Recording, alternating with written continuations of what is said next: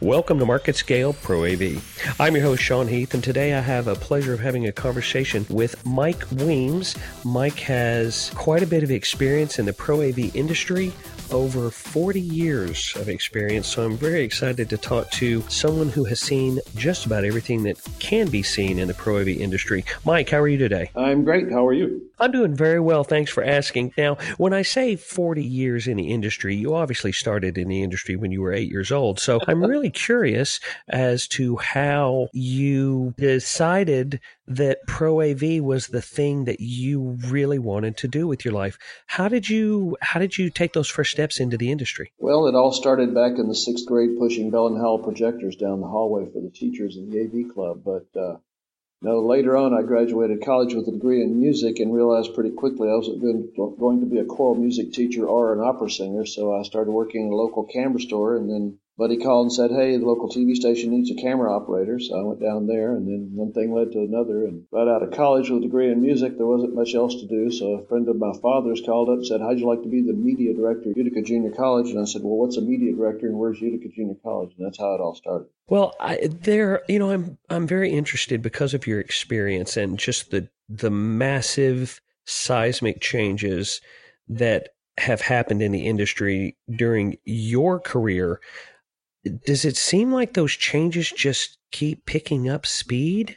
No, it's going pretty quickly. I mean, you know, we started out in the old days with everything analog, and then we uh, went through the digital transition. Right before that, we sort of went from tube cameras to CCD cameras and from video projectors with three guns three picture tubes on them to LCDs, and then the entire production world has flipped over to digital. So now everything's going AV and IT, which is why a few years back I had to become a Microsoft certified professional in addition to a CTS. So things are getting faster and faster. I was at InfoComm this year, and the, the range of just displays alone is, is sort of amazing. That's the best word I can come up with. Is it too much? From someone who has worked as a professional in this industry and your job was to get the job done is there too much choice or is that even a possibility? No i don't think so. With uh, with everybody living with pretty much production capability on their cell phones these days i mean back in the day we were teaching people just how to hook up a tv studio now you whip out your phone and there's your tv production facility and you can edit on it and do everything on it and have it on the air in a matter of minutes. So uh, it, it's really not moving too fast, but uh, you know the the production quality I would question many times. And do you find that the facility with which people can create content does that free them up from the technical side to focus a little more on the the creation side, or does it mean that any bad idea can now be put into video format? Well, of course that's true, but uh, I mean, even down to just a simple rock concert, you can't go anymore without not being able to see the stage for all the, the cell phones being held up recording the event. Nobody actually goes to events or anything anymore just for the event. They go there to record it. Yeah, I think sometimes it's it's gone a little bit overboard, and I keep waiting for concert venues to, to ban cell phones or do something like that. But you know, just all the things that happen in our daily lives that end up on the news that night because the camera was present, whether it be a, a traffic stop or or whatever. So so it's pretty amazing from my standpoint. There have been quite a few changes in the last 12 months, in the last five years, in the last decade.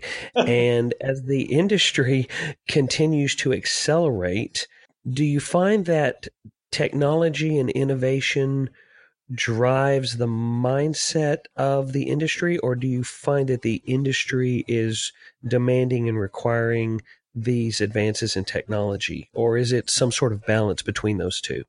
Well, right now it's a balance, but it's uh, sort of slowly tilting over. In the early days of video, nobody knew what they wanted. We relied on, back when I worked for Japanese companies, they would come over and say, here's your new products to sell with no input from us in America. Now, you know, the consumer is sort of driving what takes place next. I mean, most of the innovations and smartphones and everything else is all driven by customers asking and looking for the things that they can't do now. So I say it's uh, the balance is tipped in favor of the consumer. Is there a particular innovation that you saw or a change in mindset that you experienced during your career that maybe was a little more impactful than any other? Well, the biggest impact from the video production standpoint and from the video world in general was when uh, me and a guy by the name of Conrad Cofield from Sony, we went over to Atsugi, Japan, and brought back all the digital products. And that was a, a major mind shift because at the time we had a bunch of broadcast engineers. We'd come over to Sony from RCA, and all of a sudden we're bringing in digital, and they're like, uh, "Wait a minute, we can't look at an analog waveform monitor anymore and make changes to the image." And and now you could go many, many, many generations in post production with no signal degradation. So in the old days, there was a whole cottage industry built around enhancing analog signal, and all that went away overnight, as well as the ability to do many, many more things now with digital effects than you could ever do before. It totally changed the, the production world and the commercial world and everything else out there was impacted by it. Do you find that a huge challenge for anybody in the industry is being able to keep up with those changes in technology. I, I, mean, there has to be a steep learning curve to train enough qualified people with the right skill sets to be able to manage all of the massive changes that are happening in the industry. Well, that's the problem for everybody that belongs to InfoComm is finding enough qualified people, and that's something the association tries to do every year is crank out more and more trained people. That's why it's important that more and more people get their CTS and even their CTSD and I because there's a, a real problem in the industry of having enough qualified people to do what's necessary. I mean, of InfoComm changed their name this year to AVIXA, the Audiovisual Integrated Experience Association. We don't have enough people to create that integrated experience, so we've got to get more people out there in the field.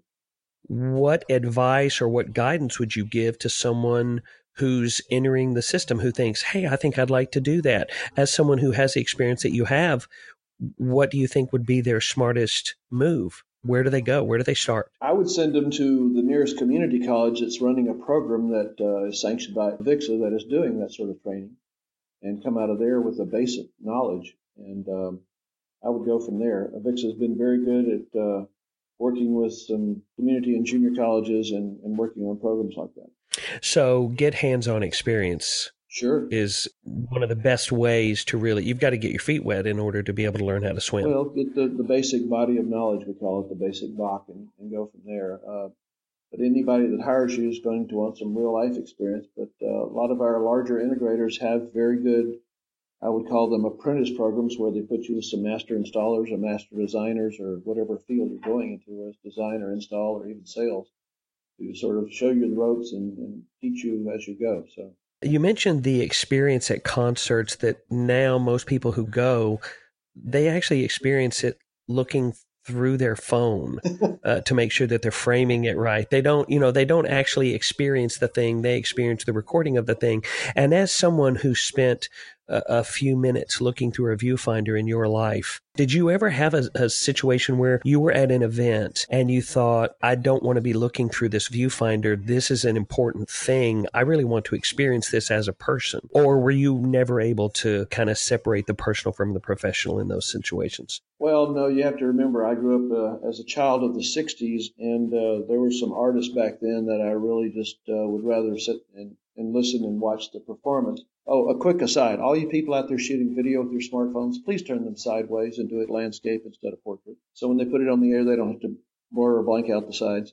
Anyway, no, uh, I started out in the creative field. I was a photographer for the United Press International and AP, and uh, you know, there's there's a right way and a wrong way to shoot everything from a concert to a car wreck. So I mean, uh, I sort of got my chops in the creative world and then moved over into the technical side of things. But uh, it's one of those things where you either have the artistic eye and ability to frame things properly or not. It's not something you can really teach in school. I mean, back when I taught directing, you could teach how to create a leading edge if somebody's facing left or right, but uh, beyond that, you know, now with everything going on with all the handheld shooting that's happening and the sideways cameras are shooting things at an angle, you know, all that uh, artistic stuff is typically in the mind of the director, not so much in the guy shooting it even with the advances in technology, there are still basic common sense rules that haven't changed. Just because you have uh, a GoPro mounted on your helmet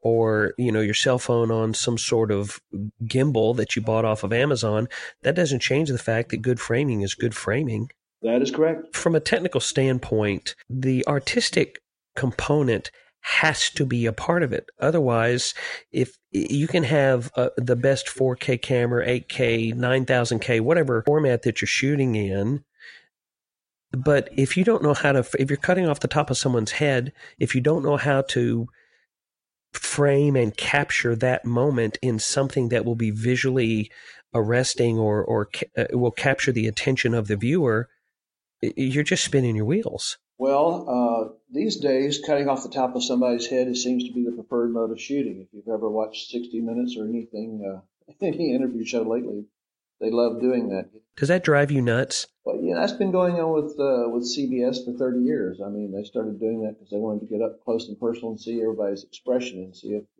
the interview was making them sweat. So that's how that all started. But now it seems to be a daily occurrence. I mean, just on the nightly news, I can hardly watch it anymore when they're interviewing somebody.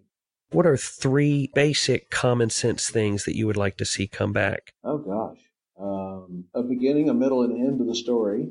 Too often they end the story and they haven't finished the story. Like you've already mentioned, proper framing of everything that's going on. We can't think of a third one right offhand. Were you one of those rogue cameramen where you might be hearing in the earpiece, all right, get me this, get me that, and you would maybe go a little rogue and say, yeah, I'm shooting it this way. I'll get yelled at, but ultimately this is the better shot? Um, that's why I ended up being a director pretty quickly. Because of your ability to see what a good shot was, or because directors knew that you were going to shoot what was best, regardless of what they said? I wore out too many directors, that's correct. Let's talk just briefly about the future of the industry and the speed at which it's advancing. The future, we really could be talking about the next six months. What vector do you see or direction do you see happening in the industry that you think is a good thing, either from a technical or from a content side? Well, I think the ability now to record in many, many different formats, the ability to display on many, many different formats, uh, various sizes and shapes. Uh, I was sort of amazed walking around the show floor this time at all the the different shapes of LCD panels, excuse me, LED panels, and um, just the ability for content not to be bound by the old three by four, four by three, or sixteen by nine aspect ratio restrictions, and uh, to basically make the content match the uh, the venue, if you will, whether it be fashion merchandising, a nightclub, football stadium, whatever the case may be. I think that's going to be the, the biggest and fastest growing segment of our of our market. It was there a specific type of event that you preferred shooting? And as a director, is there a specific type of event that you like directing? Oh, uh, uh, always sports. Uh, it's fast moving. It's uh, never dull, unless it's a chess match. Um, those things are always happening. We're always trying to stay one step ahead of the action. Is there a particular event that you were able to be a part of that really sticks with you? Well, the one I guess I most remember was uh, the time we interviewed uh, at the time Ronald Reagan, who was running for president, and he came to Mississippi for an interview, and we had to, uh, I don't know why, but I guess there had been some threat, and the Secret Service was really, really patting us down, and all of our equipment had to go through unbelievable scrutiny, and we finally got the interview. Is there an event that you remember just for how brutally difficult it was, whether it was conditions or content? Well, the most strenuous part was a, uh, a New Year's Eve parade that we had to shoot one time in unbelievably cold circumstances, and uh, there wasn't a ready power source, and we were having to use batteries, which were dying like crazy. All this happened years and years ago, so I, I haven't shot anything in a long, long for your last question today, would you rather shoot a baseball game in Texas in August and you're in one of the camera wells? or would you prefer shooting, say, the Winter Olympics standing out on the trail waiting for a biathlon athlete to ski by you? Oh, the baseball game for sure. But that's because you love baseball and biathlon's not your jam, right? No, it's because I live in Texas because I like heat. I can't stand it. Oh, well, then that works out just fine. You know what? I think I know some people with the Rangers, so maybe I can get you on. Uh, maybe you could just fill in uh, doing some well work out there because I know how much you love that, right? Again, I'm retired and I haven't shot in many, many years. this has been really a pleasure to get to talk to you. Today, I have been speaking to a career professional from Pro AV. His name is Mike Weems. Mike, thanks so much for taking the time today. I really appreciate it. Thank you. Thank you for listening to this episode of our podcast. If you'd like to find out more or listen to previous episodes, go to marketscale.com slash industries. And if you have a chance, subscribe to the MarketScale publications for the latest articles, videos, and podcasts from your favorite industries.